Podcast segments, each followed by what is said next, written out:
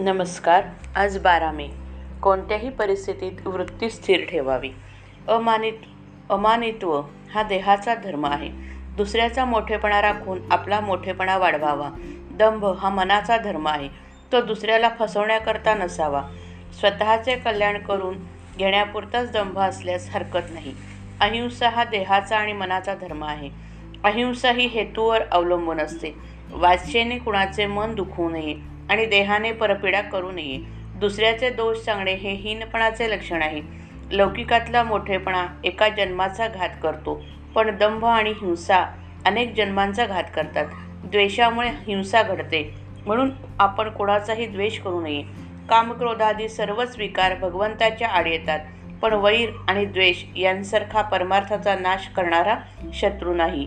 स्वार्थामुळे द्वेष घडतो. स्वार्थ जायला नामासारखे दुसरे साधन नाही. आपली वाचा दुसऱ्याला शिकवण्यासाठी आणि मोठेपणा बाळगण्यासाठी नाही. वाचेने म्हणजे जिभेने बोलता येते आणि खाता येते.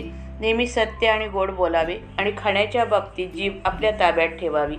स्वतःची चित्तशुद्धी करून घेऊन संतांचे गुण आपल्या आचरणात आणण्याचा प्रयत्न करावा. अभिमानाचे विष जेथे ते जिथे येते तिथे नामाची आठवण ठेवावी.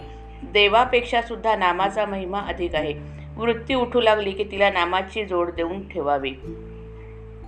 हिरण्यकश्यपूच्या ठिकाणी देखील भगवंत नव्हता असे नाही पण कुंपण फार वाढल्याने शेत दिसेना असे व्हावे तसे हिरण्यकश्यपूचे झाले. स्वतःच्या ठिकाणी भगवंत आहे हे हिरण्यकश्यपू अभिमानामुळे विसरला. त्यामुळे भगवंताला खांबात दिसावे लागले. अभिमान जरुरीपुरताच ठेवावा. मी रामाचा आहे असा अभिमान धरावा. नामाची कास धरावी. नारायणाचे दर्शन व्हावे असे नाही. प्रल्हाद म्हणाला नाम नाही सोडणार असे म्हणाला. लहानपणाची वृत्ती चांगली असते लहानपणात चूक नाहीच आणि सगळा फायदाच असतो. भगवंताजवळ आपण लहान मूल झाल्याशिवाय त्याला कृपेचा पाना फुटायचा नाही म्हणून आपण भगवंतापाशी लहान व्हावे. लहानपण हे वयावर अवलंबून नसून आपल्या वृत्तीवर अवलंबून असते. कोणाविषयीही वाईट विचार मनात आणू नयेत. त्यापासून आपलेच मन गढूळ होते. माझा प्रपंच जसा व्हायचा असेल तसा हो पण तुझा विसर मला पडू देऊ नकोस असे परमेश्वराला अनन्यतेने म्हणावे. मला खात्री आहे तो तुमच्या सहाय्याला आल्यापासून राहणार नाही.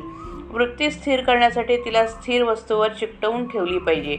अशी भग अशी पाहिजे. भगवंत अशी एकच स्थिर वस्तू आहे. श्रीराम जय राम जय जय राम.